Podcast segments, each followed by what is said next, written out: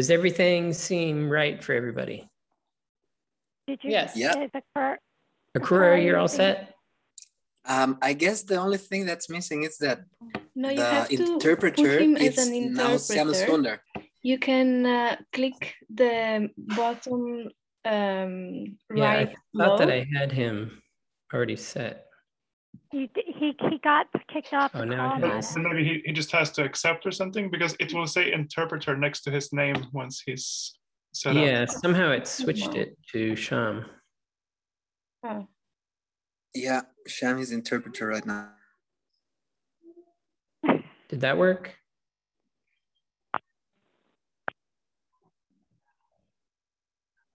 Okay, great. Hold on. Let's see.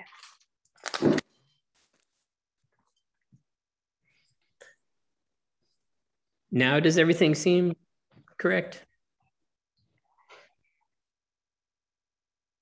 Okay, I apologize. This is uh first time doing this. Um, all the technical stuff. Um, so today's interview is with Atul Saki. Um, for the month of September, I'm going to be sitting in for Archana because she's moving. Um, so, and today I'm going to run the technical stuff. Um, and Gaurangi Priya is going to do the interview. I thought it would be nice because they have some something major in common. So here is So Gaurangi I'm, Priya. I'm sitting in for Mudden, who's sitting in for Archana. we'll have multiple, multiple sharing here. So yes, thank you all for your patience. And thank you, Atula Saki, for being here. I am very excited to be interviewing her today. I I actually, I don't know if I've ever told her, but when she got initiated, I was really, really excited because even though a Gurukuli and being born and you know it's it's a it's a kind of material designation it still was really special to me to have that sisterhood with you. And i was i was yeah it felt really nice that to have you on board. So we are doing the uh, interviews as Archana has started the hero's journey. So we are going to hear from Atula today, her story.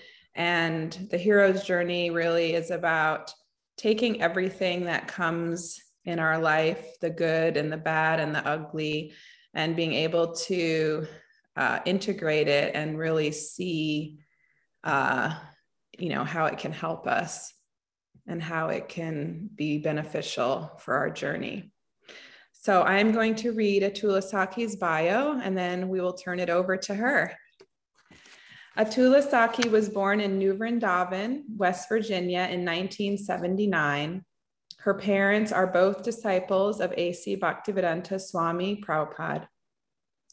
They moved to New Vrindavan in the early days when it was just getting established, and eventually they were arranged to marry. She was born during the Palace of Gold Marathon, a very busy time for the community.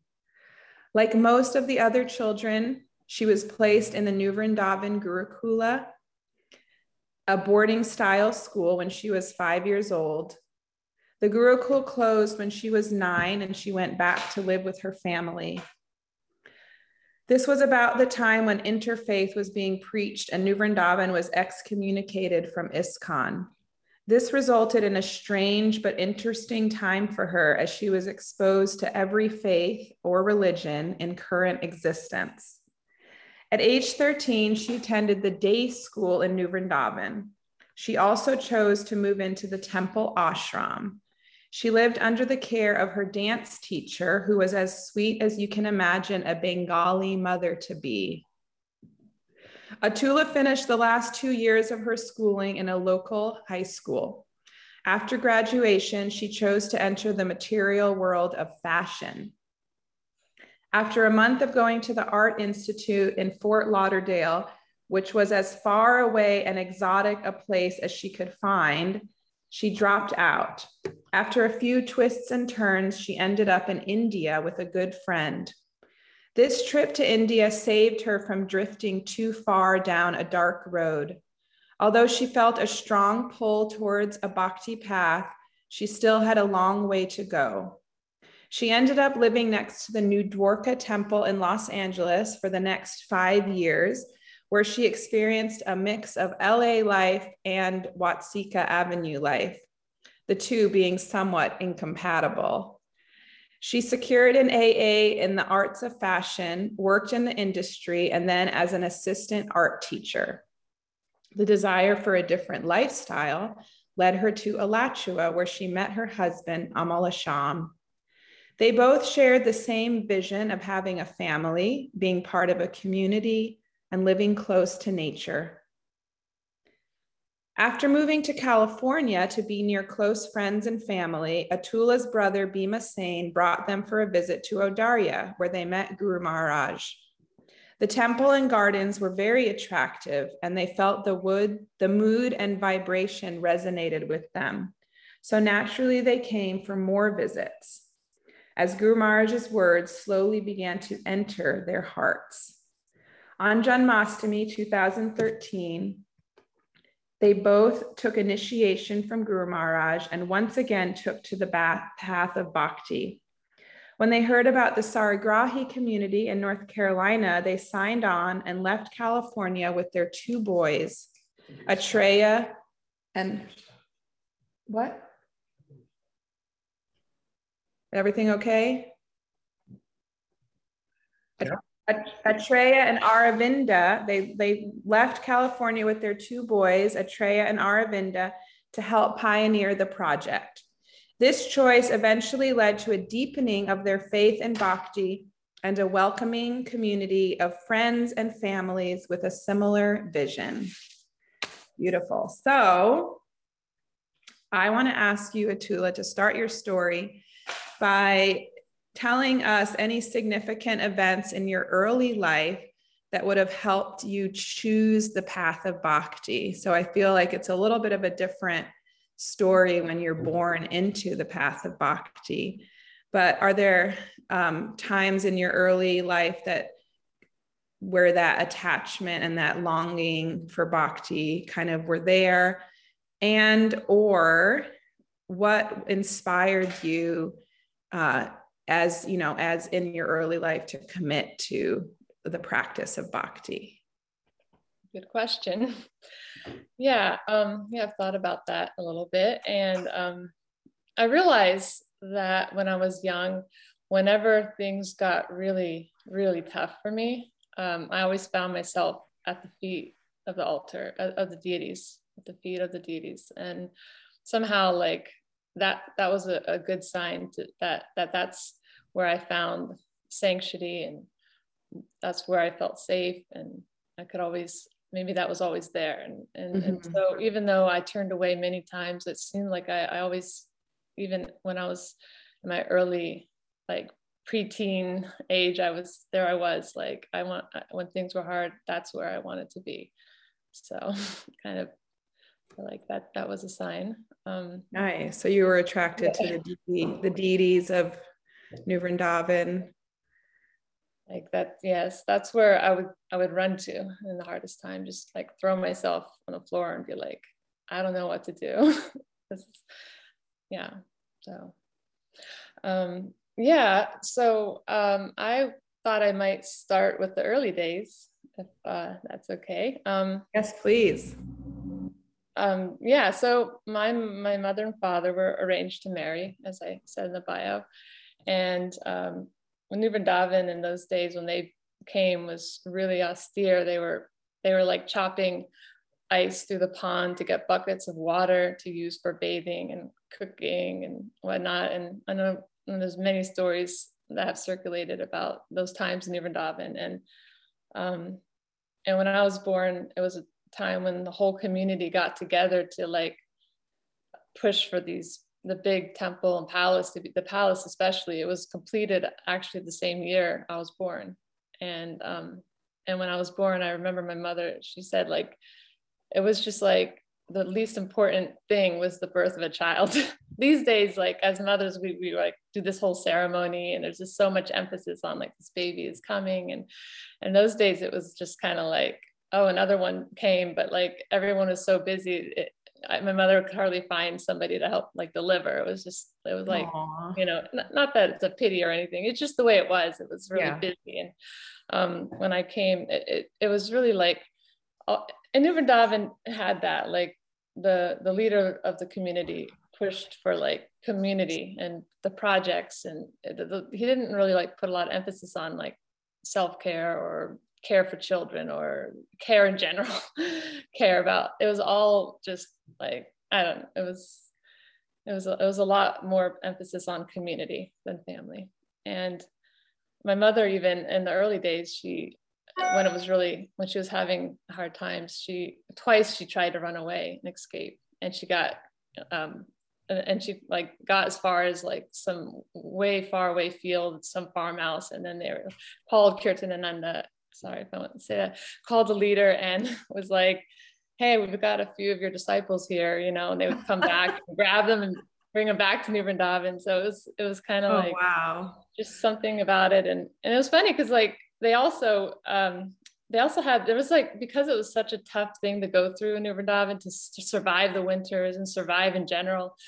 Um, when somebody would leave, they would they would consider them blooped, whether they went to a, another temple or just left completely. They blooped, like they just blooped, like, and that was the word as a kid I would hear, oh, this so and so blooped, and it would just be this like like they popped or something. they just like exploded out and they're like gone. They're like no more in existence. Or, it was just a really weird word. I always thought it was funny, but um, it is. Yeah. So so they so they stuck it through and and made it happen. A lot. My my dad was especially a big part in building the community and doing. He would tell me stories when I was a little girl of his great feats of like creating a pulley across this big valley or like single-handedly pushing uh, an ox cart out of this ditch that nobody thought was possible or you know so he was wow. my hero and i always uh, thought he was like a super superman yes um,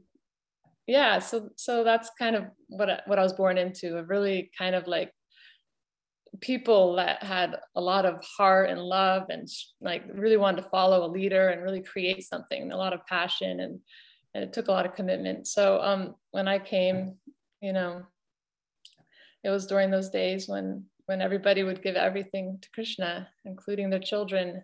At least that's what they were thinking. You know, I'm giving my everything to Krishna, and, and when they would have children, so naturally we would go into the Gurukula.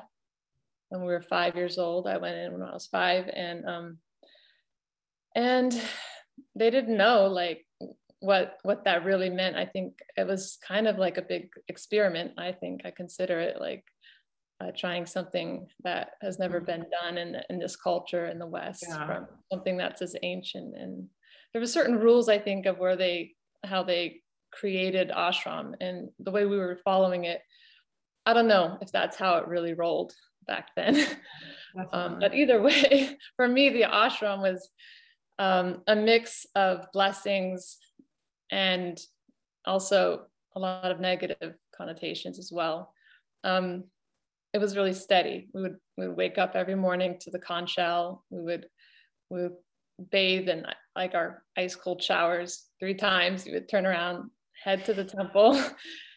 like everything was dark, and um, we would head in, and and we would be like we would chant for uh, a certain amount of time before the deities would would open. Um, Mm-hmm. And then after that, we would go back to the temple and clean up and eat breakfast, then go to school, which was two miles down the road. Um, so wow. we'd walk there every day, all the way two miles, rain, snow, whatever, you name it. We'd walk to school and then walk back. So it was like really austere and really, wow. very, very, they ran it very like a military camp, really strict. Like everything was just but we played we played the whole way there we played the whole way back we found our, we found a way to always be playing so yeah it was sweet it was sweet um and actually it was pretty sweet the first year or so but the, um the, the last few years i i um, had a, a, hard time because i was in an ashram uh, a class with um a teacher who had a daughter and this daughter decided for whatever reason that I would be her target.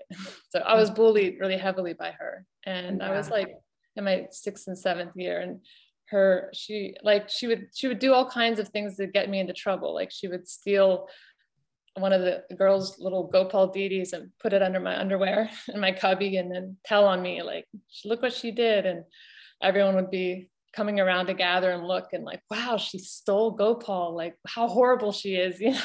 Yeah. And I get into some big trouble. And another Aww. time she she like, I want a sari in a the community was hosting the ashram, mainly the Gurukula was hosting a giant festival in honor of the kids, really, which is rare. Yeah and they yeah. had all these games set up and i won one of the games and i had played a game i'd won it and that alone was like oh my god and they gifted me this beautiful green sari woven with gold thread and it was just like the most beautiful thing i'd ever seen and i was so yeah. excited and she came over this girl she was like that's mine and grabbed it from me and ran to my mother and goes she stole this from me and i won it in a game and she stole it from me Oh no.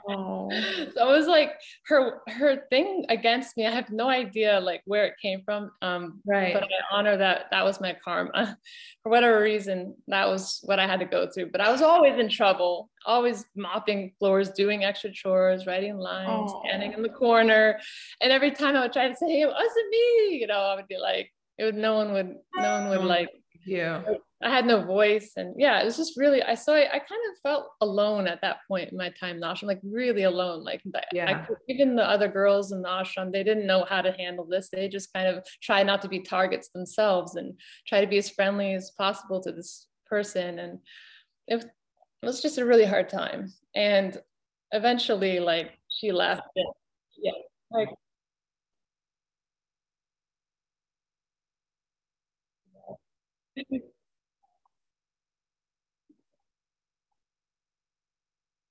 Sure. Yeah, no, no problem. I can do that.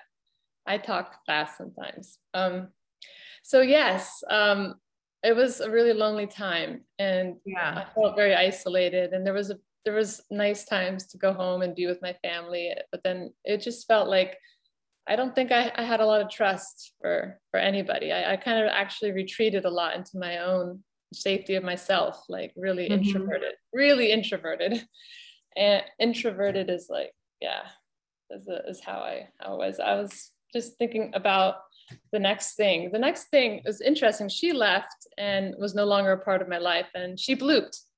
And um, so so uh, but the damage was done I don't know I just I was a little messed up from that but uh, I I um the next thing that happened was pretty interesting the, the whole school um closed down and we were all sent to public school all 200 of us like at once wow. like, okay. so i think the community was i think that's about the time when uh, the leader got hit on the head and was going oh, through right. some really intense there was a lot of like intense things and i think it was people were just leaving and, and it wasn't enough to like sustain the school so it right. closed the school closed and we um, we were sent to public school a local public school and uh, at that time, we had a huge fear of, of the outside world because right. we were fed and we were, New Vrindavan was not in a city. It was not an, even in a town. It was like in a bubble out in the middle of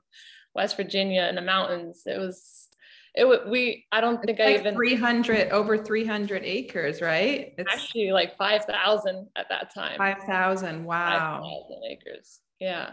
Huge bubble huge bubble and so and the and and we like we would play games on the way to school like there was a couple locals that lived along certain roads and, and would like pass by their house and they would have deer hanging on their outside deer skins hanging. There was like skulls up on their barn and and we would like be so scared of them and like dare each other to go touch their fence and run away and just really scared.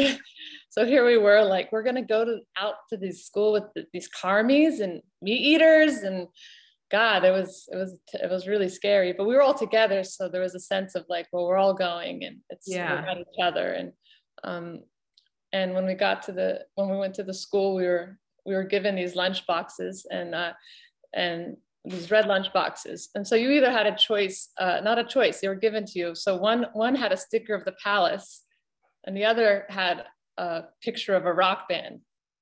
And the rock band, it was like four guys with long, wild hair, and they like had these like crazy outfits, and they were like rockers. And um, for some reason, I guess the temple had bought all these maybe some deal, and and they put palace stickers on, but they didn't have enough stickers. So half of us had the rockers, and the other half had the palace of the the palace of gold, and we were just like it was funny because we were like not sure which one was better because the other thing looked so far out. Like Whoa, right. what are these guys? And they look really cool and like oh you got the rocker. And so it just our, my first that was my first we hadn't even gone to the school yet but that was my first glimpse of a taste that i'm going into a world i've never it's like a foreign world like right. what is this rock band? Like what is a rock band? I have no idea. So we, we get to right. the school and and they're scared of us because we are they were raised with like they were raised with fear of um of us. Like right. kill people and we bury them under the palace and you know it's it's scary for them to right to uh to know that like they're going to be in school with these kids that are part of this crazy cultish community and right so um so they had their judgments and we had ours and um, yeah and it, it, was really strange initially. We even still had a uniform on, like a Catholic. We we used to have like um, ashram um, uniform, but now we had like a Catholic skirt and like tie, and like they still had uniforms on us, and go to the school, and all the other children would be wearing whatever fashion of the day, and yeah, it was really interesting initially that being in the ashram and going to public yeah. school there, and so yet again, it was really for it was really i didn't feel connection to these teachers or any the school itself. It was like not part of my real world. It was just something yeah. foreign. And eventually they they would ask us all kinds of questions and we would talk to them about and they, they started to like us a little more i yeah. was actually because of my shyness and my introvertedness I, I didn't make any like really many friends. I still kept to myself quite a bit. Mm-hmm. But anyway, so eventually the ashram closed as well, and we were all sent home to live with our parents again. And I was nine years old. And am I talking too fast again? I apologize. Okay.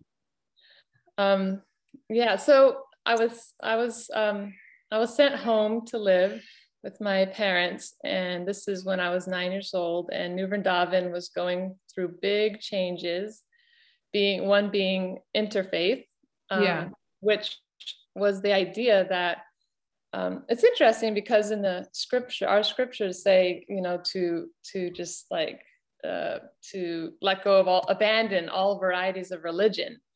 And um, I think our community at that time was doing the opposite of that and embracing all varieties of religion. Mm.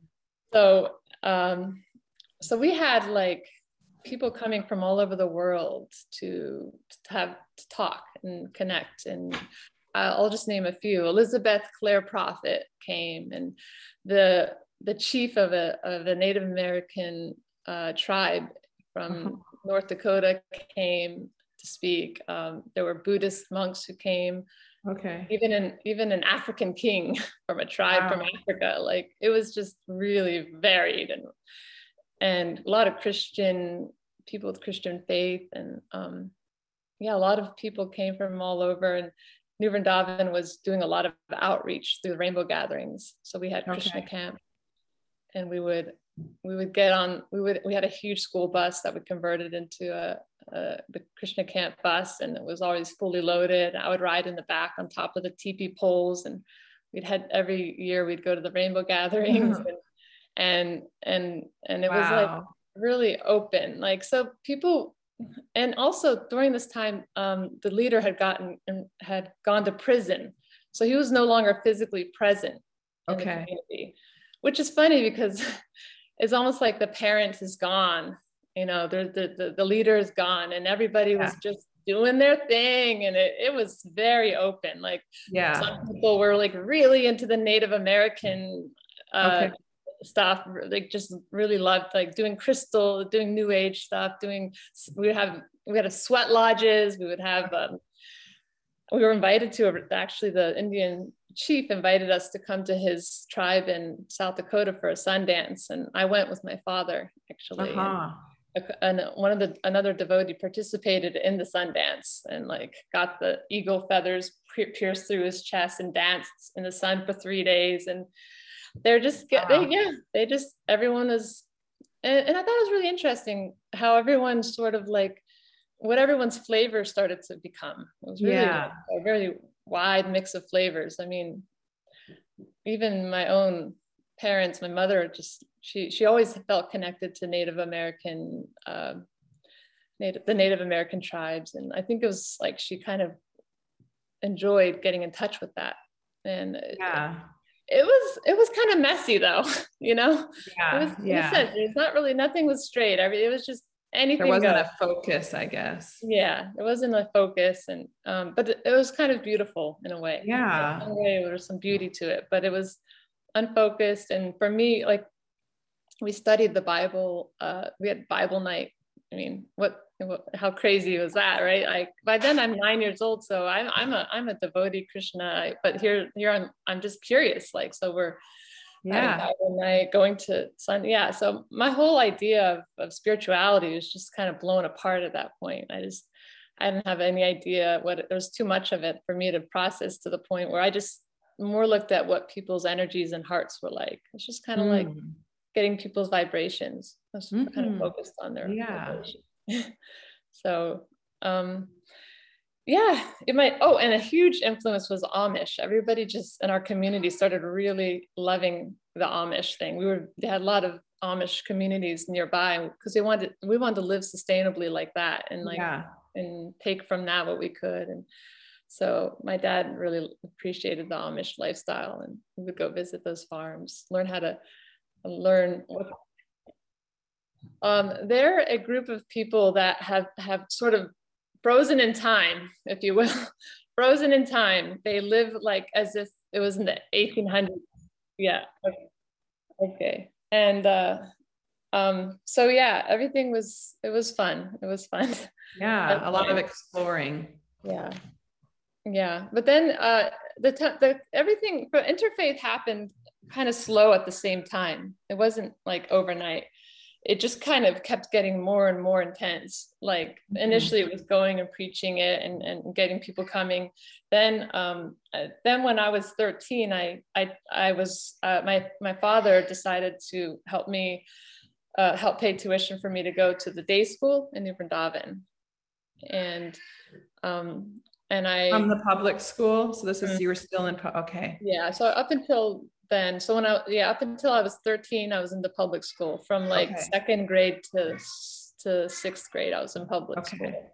Then at 13 i i i went to the the devotee school and and it, it was a dream school. Like i really loved it. Everything we did we it was very connective. We helped harvest the community's like, like potatoes or whatever was in harvest, we all, as a community, we would help everyone harvest, or we would herd cows from one end of the community to the other. Mm-hmm. We, we, had like part of, we had our own school garden that we planted, and um, and it was really really sweet. And I had a really wonderful dance teacher, a, a Bengali woman named mm-hmm. Amrita. Oh no, I'm sorry, that's my mother's name. Her name was Nectar. so nectar, which means Amrita. So right. yeah. So she was really wonderful. And I was going um, at the time my in my home life, like my mother was having a lot of difficulties and my parents had divorced and there was she was having her own difficulties and life it, it seemed like whenever I would um, be at the temple and and with the community and at the school it was one vibe and then i would go home and it would be another vibe and i, I just mm-hmm. wasn't feeling comfortable floating between these two right so i asked my mother at, uh, actually I, I moved in to the temple before i asked her actually i asked well nectar offered to care for me and she okay. helped me and i got a room in the temple and everything and i moved all my stuff really slowly actually the things i really needed and finally one day after asking my mother night after night can i stay tonight at the temple the nectar will be there yeah eventually i was like can i move into the temple So yeah, yeah. She was like, sure, you know, by that, that was my mother. She, I don't think she would have liked it if I outright just came and said, I want to move into the temple, but I got her really used to it. Right. So by that time, she was like used to the, yeah, it was like yeah. smooth. It was smooth. And I really feel like it was such a blessing because Nectar was the sweetest, like most, she would cook a feast for me and I would say, well, aren't you going to share this with me? And she would say, no, I cooked it all for you. She wouldn't even Aww. eat it. Like, I don't know why she, she had her own reasons. I don't know, but yeah. she would cook these amazing meals and she would just make sure I, I was like really well cared for and nourished. And I was, you know, just the food alone, I guess really says it all. Yeah. It was part of her love. And yeah, her um, kindness. And and I was steady, a really steady life, chanting every day, Mangal Arti, going to school, dancing. It was just, you know, I wasn't yeah. really a great dancer or anything. It was I was very awkward. Part of my introvertedness was an awkwardness in my body, and I I but you know, it was fun even so. Yeah, it was fun up until I had to get on stage, but. yeah, that's when I realized I'm not a dancer but um yeah so it was so how long how many years were you living in the temple and going I was there, um, I was I was going to the day school for two years. Okay. And I I lived partly with my father at some point. He moved back to New York. He'd been away and then he moved uh-huh. back. He, he, lived next to the temple. So I moved back in with him. And um, and this is about the time when things got really were getting kind of wild. Like I had a lot of friends who were taking initiation, uh, people I knew who were taking initiation from uh, the leader community. I actually was 14 and I was prepared to take initiation. I had my robe laid out, not a sari, a robe. so that's what they were wearing at that time. And they had monk, it was like, they really um, were trying to make the, uh, there was like a book that the leader had come out with called uh, Christ and Krishna or something. Right. Like, yeah, his whole idea he, he might have been wanting to do interfaith but he really was raised by a baptist minister so he had a lot of influence yeah from the, that and then he was almost taking those two things and trying to squash them together the the, mm. the maybe the san franciscan monks and did i say that right no the um Fran- yeah franciscan monks yeah yeah them and then merging it with like uh krishna yeah. so so it was a very odd mix. Like you wore the robes and the beards and the simple. Right. You know, uh, and then it was like you know singing in hymns rather than in Sanskrit. It was mm. hymns. There was an organ. They they got it. They even had a Jesus in the temple on one of the Vyasasans to honor him. So um, wow. was he back uh, when he was giving initiations to your friends? Was he back in the community, or was it from jail or was he giving initiations from j- jail? from jail. oh, okay. Yeah. Or, or I'm trying to remember actually, it's a good question. Either it was from jail or he had like in between jail, like he was in and Oh, that's right. I remember that he had a house where he had to. Yeah. That's like, right. Yeah, yeah, yeah. So something arrest. like that. It's kind of confusing, but yeah, that somewhere in all that I was, and and um, it was interesting because I was going to take initiation and and I had two women um, who were kind of prominent in my life at the time. One, her name was Joy from the Rainbow Gathering, and the other one was Jody Soma, who was an old friend of my dad's and who had, who traveled around and once in a while she'd visit New Vrindavan and always come to see us. And yeah, she had like she basically like was like wanted to see how I was doing and and when she heard I was going to take initiation, she was very upset because she's she saw everything that was pretty bad. Like she just was, was like this, this. She doesn't know what she's doing. This isn't this, you know. And she wasn't into what was happening with interfaith or any of that. But yeah. Joy was from the Rainbow Gathering, was a, a disciple of the leader, and they were both fighting over me. Uh-huh.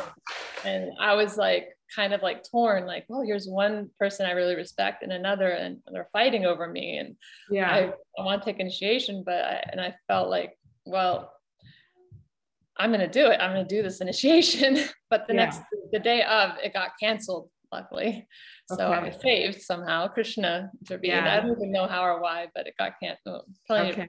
Probably a good reason yeah so initiation was canceled and i um I got saved from that. And and the next year I went back to public school because the day school only only went up to eighth grade. Okay. And um, at the after a year of being in the in the other world, yeah, I the next the following year I I I begged my mother to let me move back into the temple and do a homeschool or something. I I was uh-huh. I was I was crying and I was like I yeah. can't go back. I can't go back. So she agreed and I moved back into the temple and yeah. So okay. I was living for another when I was 16, I spent my year in the temple ashram again, but yeah, but without nectar, she wasn't there anymore. But Aww. yeah. But there was another uh, I actually moved in this time with two of my friends. I got them to, you know, they also wanted to do it. So there was a group of us. Uh, um, we created our own little school. yeah.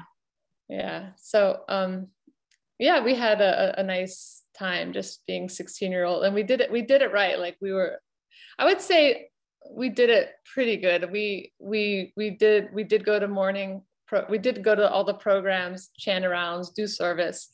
Um, we didn't do so much studying of scripture though, for whatever mm. reason. But that part of it, the ritual, we did the ritual. Yeah. Yeah. And um, you know that that lasted and and kind of until it just fell apart, and I, I, I had to go back to the um, public school. And I you feel like high school. I feel I did. I went back to the high school and just finished it out and um, and got my got my high school diploma.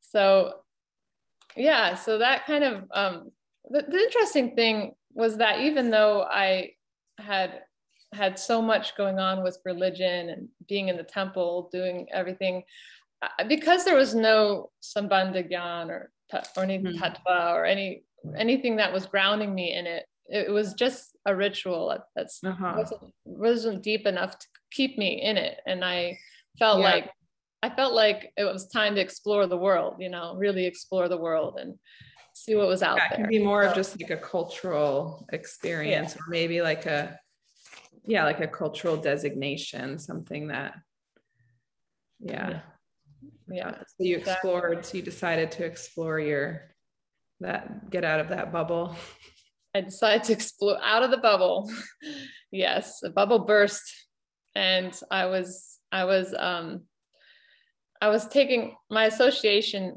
at that time i had two really good friends um and we we hung out a lot together and um kind of had our own little fairy circle we were like fairies we spent a lot of time in the forest and really connected with with the with the forest and the the idea of like um, fantasy. Mm-hmm. A lot of photo shoots of us in the forest doing flower wreaths and like uh-huh. uh, just we we like that's how I spent like my gopi fairies, gopi fairies, and until like someone got a boyfriend and then it all changed. But yeah, yeah. Um, they do that. It was yeah. it was like the but it was a it was like party now it was party time and and I did a little a bit of that with them and and until I, I and I was actually like it wasn't it, it wasn't like it was kind of negative for me. It was too much too much drugs yeah. too much like of everything. I got really intense. I I think I was I I felt almost like um like i'm gonna i'm gonna like suffer if i stay here. Yeah. It was about the time when a friend of mine asked me to come to india with her and and and that was a game changer yet again. Uh-huh. another game changer.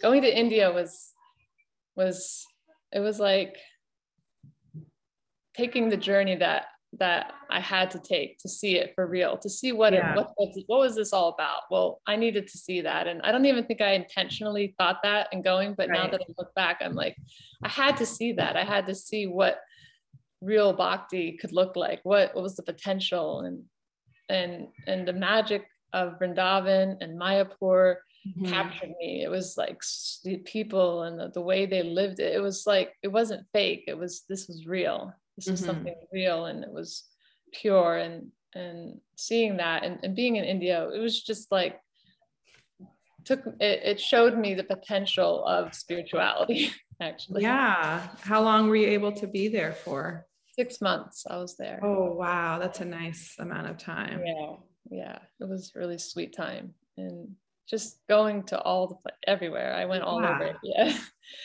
and really helped me. Just like I, I really love. This is what I love. Like yeah, where yeah, reestablishing that in my heart. Like, um, then from there, my mother had moved to LA, and my sister, so I chose right. to find a school there and study fashion again. Yeah.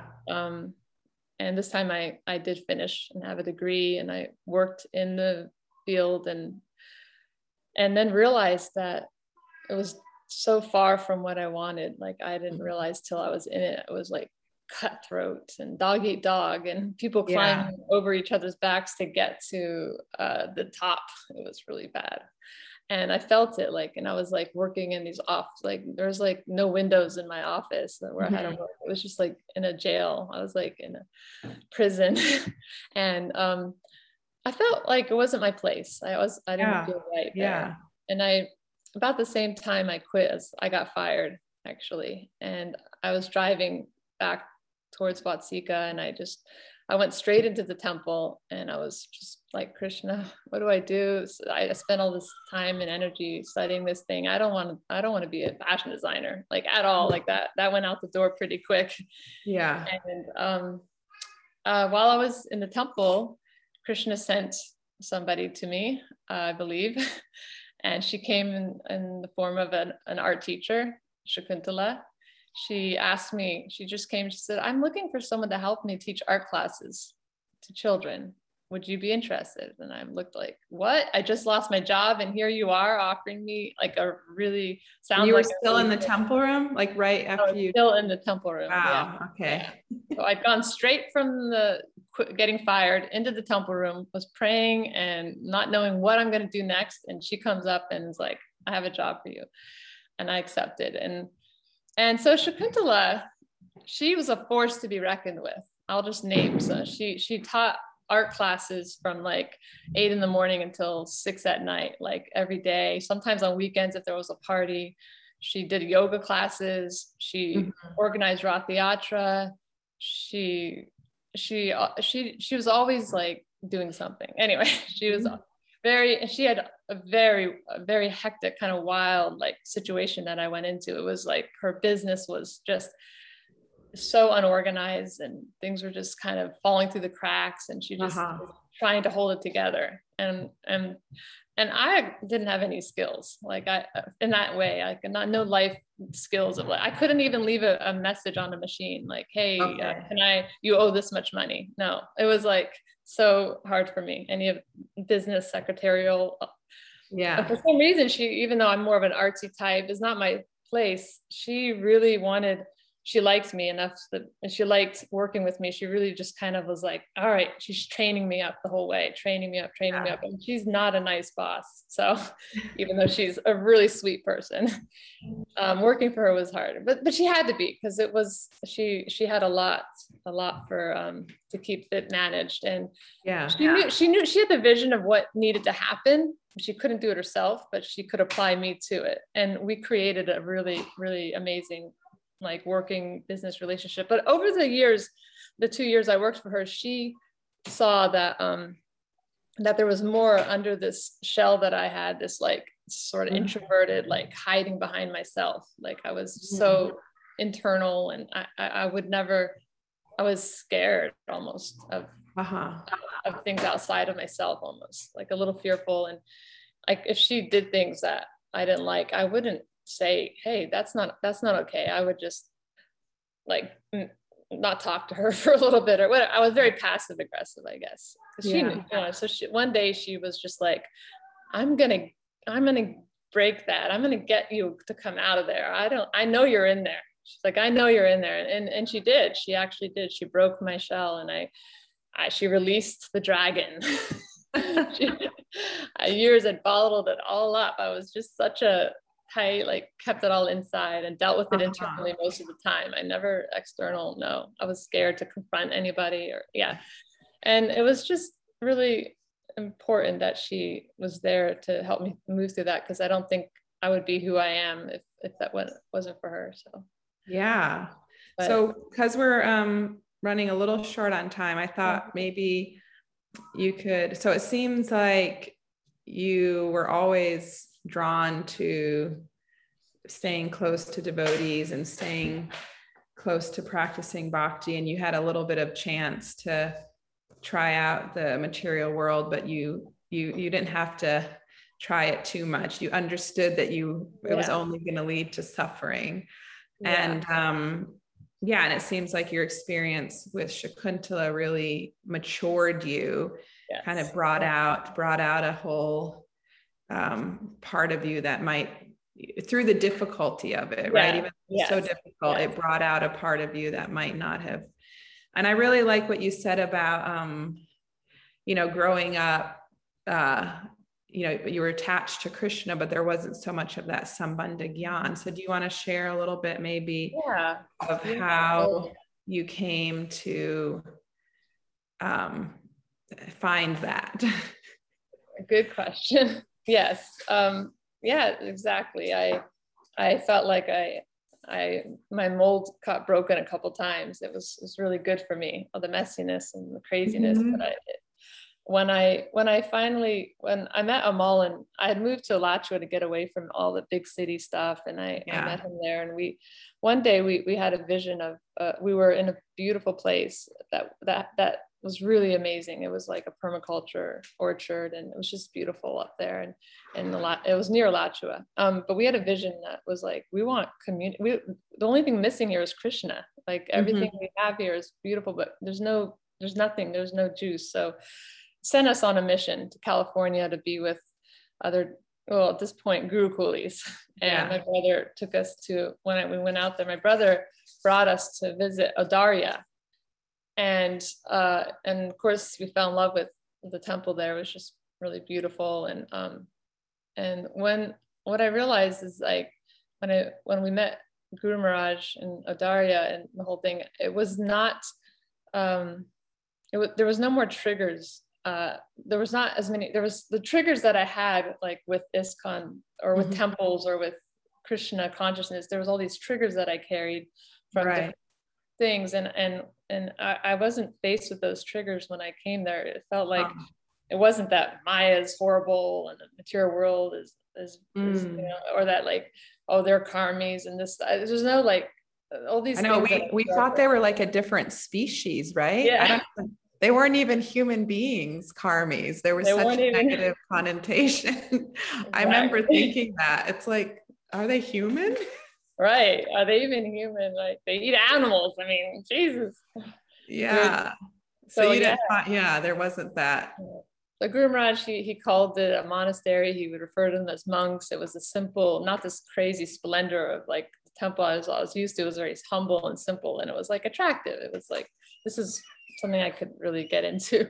Yeah. And Guru Maharaj's words, and he, he he actually told me the first day I met him uh, when we visited him and sat down in his room and he said uh, he I told him a little bit and he just said you know I've helped I've helped um, others who've been there you know from coming from where you've yeah. been you know I've helped them and, yeah. and saying I can help you too. I'll help you too you know. Nice. And uh, it was really sweet and um but you know I had trust issues at that point. I I I yeah. I, I when our when our when we started growing and, and taking on more with bigger projects, I actually got really scared because it was like, oh, I'm here we go again, big projects. They need more of our time and more, more, more work, more labor to create something. This whole, I was, I got really kind of nervous about that. I think. Like you mean Sri Chaitanya Sangha?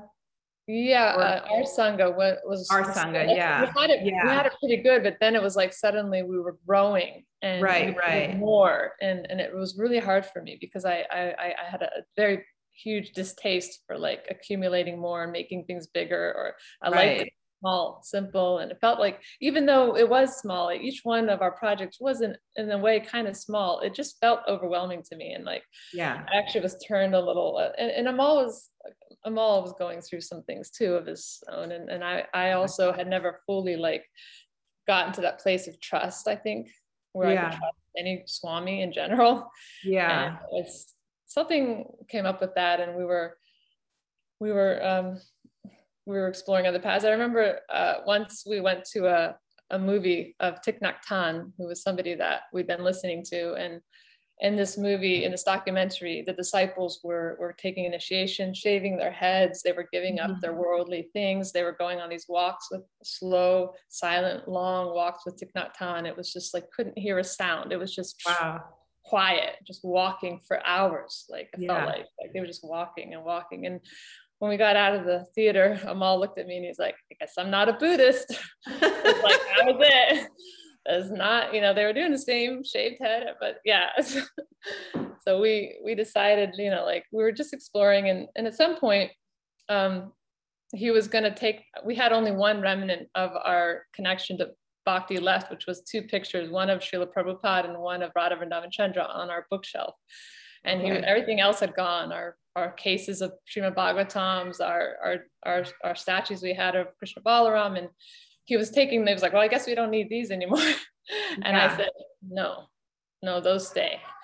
And I realized like, I can't let, I'll never let that go. That's, yeah. that's the Prabhupada and that's Radha Vrindavan They will right. never, they will never go. Like they'll right. always be in my heart. That was my realization at that moment. I wasn't ever gonna let that. And it was interesting that that internal like yeah. I didn't I, I, acted all oh let's go with the flow and try yeah. you know uh, no there was like we got too far and I was like we're not I can't go there.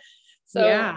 and interestingly enough around that time we ended up in um in a class at Sar- in Saragrahi um, the Sandarbhas we were studying the Paramatma Sandarbhas they were studying Paramatma, Paramatma Sandarbhas and when we came into that class we didn't even plan on coming. It was just kind of random. But the class um, that Dulal gave um, was just the words of Jiva just spoke so deep to my heart. Like everything, every word he said, it was almost like I came at the perfect class at the perfect time somehow because what he was yeah. saying was just what I needed to hear. Uh-huh. And it's like we gotta we gotta come back again. And, and and like each class we were just like and Sumati was like had her pad and she's writing really like fast and just like listening questions and I'm like she's been doing this for like and she's excited she's all enthusiastic I'm like I'm in the right place this is the right yeah. place like this yeah. is where we are we're on this ground here where we're just like covering new territory like and it was just so beautiful and, and so it gave me so much that I I think that was when when we finally were like for me at least where I was having these pillars of faith being pounded into the ground of like what this is what is this and right Guru Maharaj all the time has been speaking it and speaking it and, and yeah. my ears I wasn't able because of my inability to fully see him properly I but through that I could finally see Guru Maharaj properly like the wow. Guru Maharaj you know even one day he, he was at our house and Guru Maharaj looked at me and he said I hear you've been uh, going to listening to the Sandarbhas, you know, and his eyebrows raised a little, like, you know, and I was like, and I was like, yeah, like, so it felt like he, he knows, he knows so like, he, he's the living embodiment of that, like of everything right. I'm finding. So it was just like, finally this connection with, with, with the whole thing, with, with the scripture and with the living representative, it just kind of locked wow. together and, and finally felt like I, I didn't, I wasn't on this crazy, like uncertain journey. I was finally ready to commit my first step into bhakti, like really my truly my first step, like realizing I want what I want. And, wow. And how and long were those classes, the Sandarbha class? I think we a went for a year. a year, was, wow. a year. It was a long time. We went for, it felt like a year. I don't yeah. know maybe it was shorter, but it felt like a while. Uh, that year, yeah, pretty much that. And you just year. really committed to going to those classes. yeah, yeah, three times so a week. Much. Yeah, it was three times a week, and we were there, like excited every day. And um, and then you know, Saragrahi, uh, you know, led us to connecting with uh, Hillsborough with Gaurangi and Madan and our we were actually going to move to Alachua because we wanted friends for our children and they saw us at the wedding and uh, our friend's wedding and they, they came up and we are like we're moving to alachua. And you know and they're like what? Hold on. So their love and they're just like no we love you. Come be with us you know and they talked our hearts answered. We were like yeah why would we do that? Like even though at the time hillsborough had no children like of my boy's age hardly just pranaya maybe was like the only one yeah. right but, but it all manifested very quickly. Many children came and it worked out. But yeah, so We're sorry, so I know you came. so fun, but yes, me too. Thank you. Yeah. Yeah. Wow. Well, that's so, it's so interesting to me. I really think it's powerful to hear your story and how, how important sometimes we don't, or Gurukulis especially might not understand the importance of Sambandha Gyan and how having that foundation of why and what and where we're going and you know the philosophy can be hard sometimes like you were saying living in the temple it was the rituals and that's Mm. sometimes a little easier but it's really nice to hear how that's when everything started clicking for you and that that was a really important part of your journey Yeah. is there anything else that you want to share about um, maybe the most profound change that you've seen in yourself through uh, Yeah. um, years? Or, say yeah, I, I had some very deep scars connected to, um, to chanting the mantra, um, and also maybe reading like the books in general. Yeah.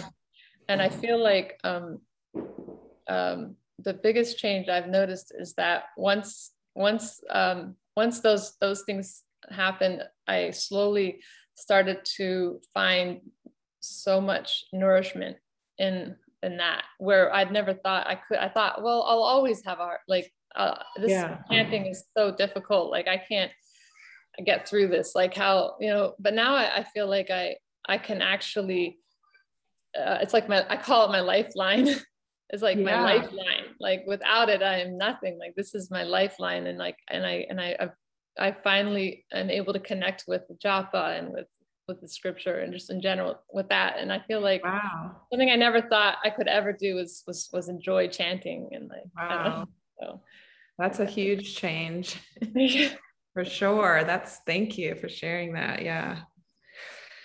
All right. Well, before we take questions, are there any other insights or gifts or life lessons from your journey that we want to share with us? Because it's through sharing you inspire others.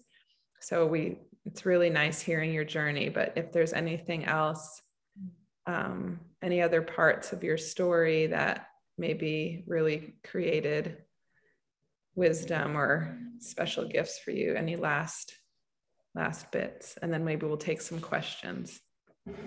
I think that um, along the way, I feel like having certain uh, association, like knowing certain people along the way, it's always felt like, like, like Jody Soma, um, Nectar, Yeah. even my mother, my father, you guys, like just along the way, there's this like people that are in your life and and the, and, and they're so connected to bhakti and so having those connections i've never fully got swept away because of them and Yeah.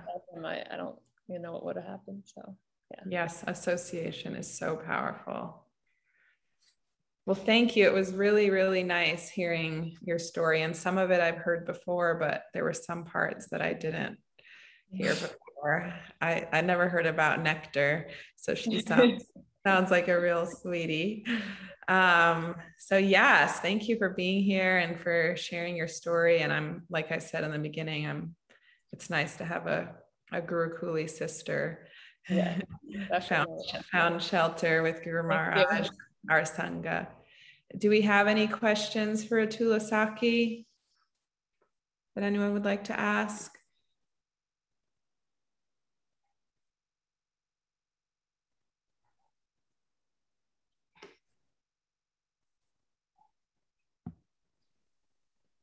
Let's check the chat real quick.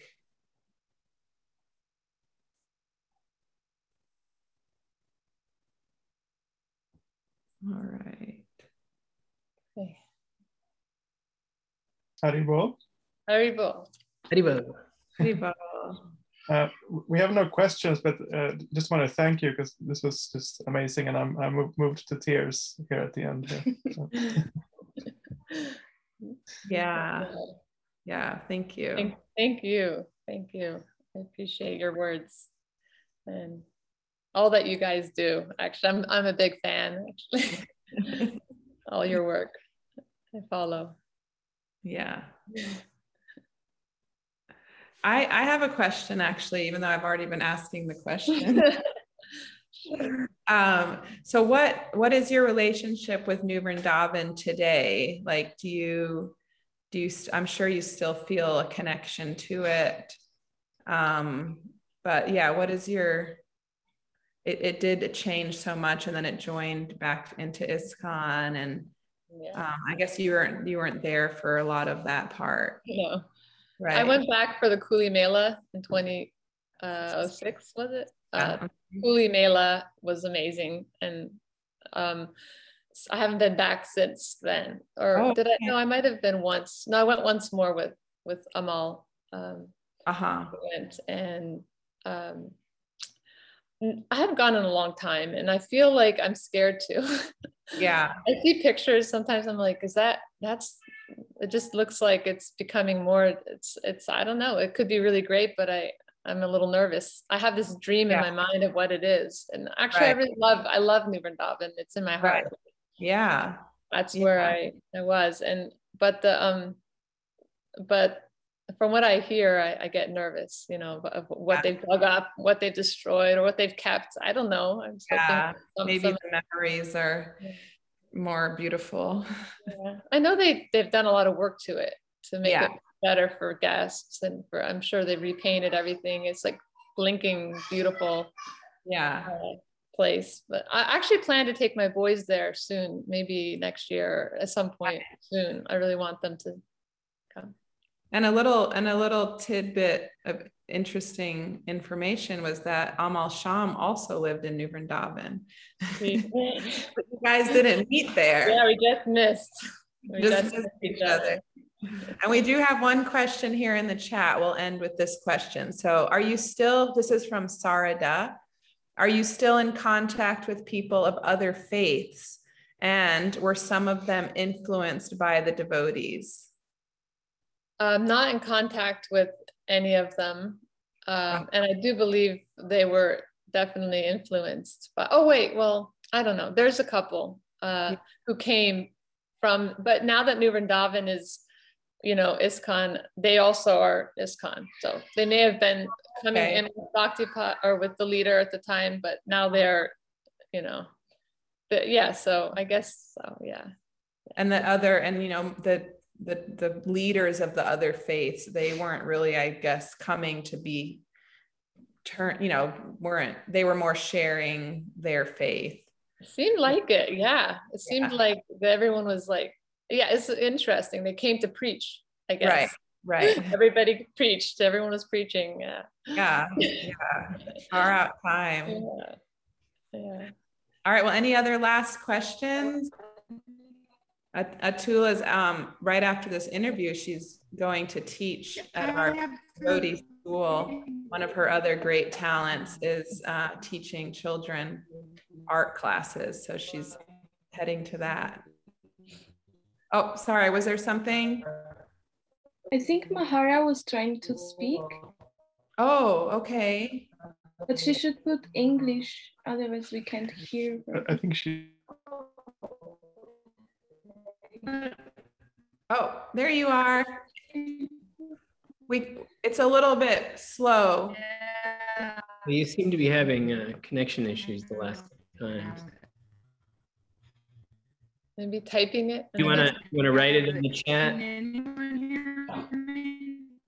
It's just really uh, delayed. Can you write it in the chat? No. Yeah. If you can, if you can write it in the chat, your connection is not strong enough, so it's yeah. just stretching out your well,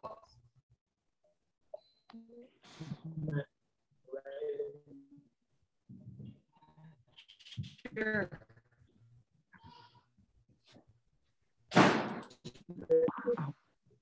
Okay, can you hear me now? Okay, can you hear me now? All right. Or All right, Bo? you could actually, um, you could try calling me and I Can can put you now? on speaker. There is someone on the phone who's trying to speak to ask something. Oh, Can you hear me now? Uh, there's- Hello? No. Yeah. oh, Mahara, you can hear Yeah.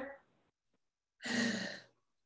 Who can hear me? Maybe she didn't, um, I can Did she hear do you, the- Mahara.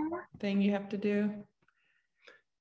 Okay, um, I'm gonna see if I can get a hold of Mahara, Okay, but I'll Shama. Sundar has a question. All right, we have a question from Sham Sundar.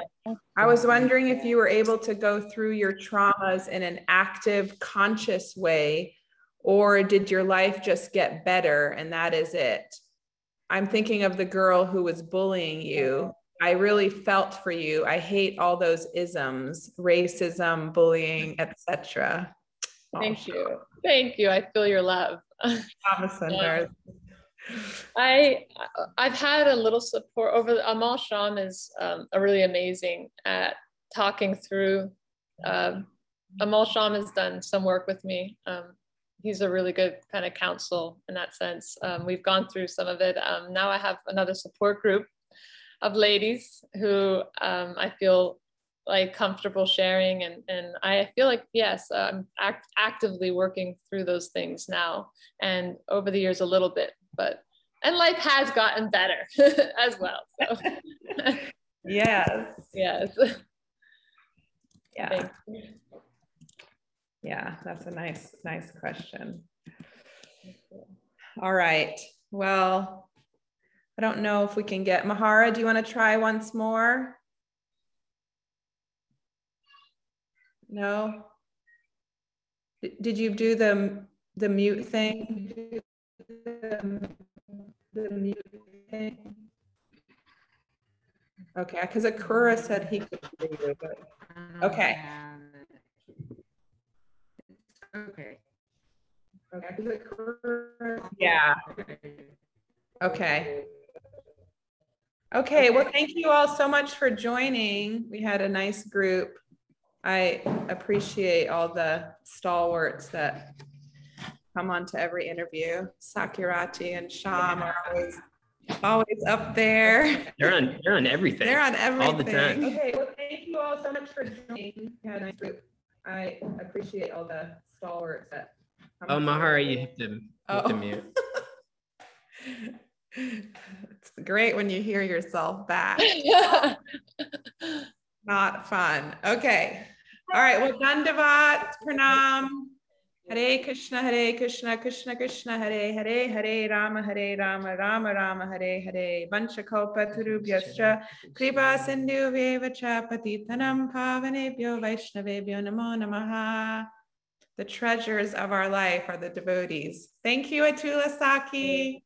Haribol, everybody. Thank you. Thank you, Gaurangi and Madan and Atula Shakti. Haribol. Bye, Mitra.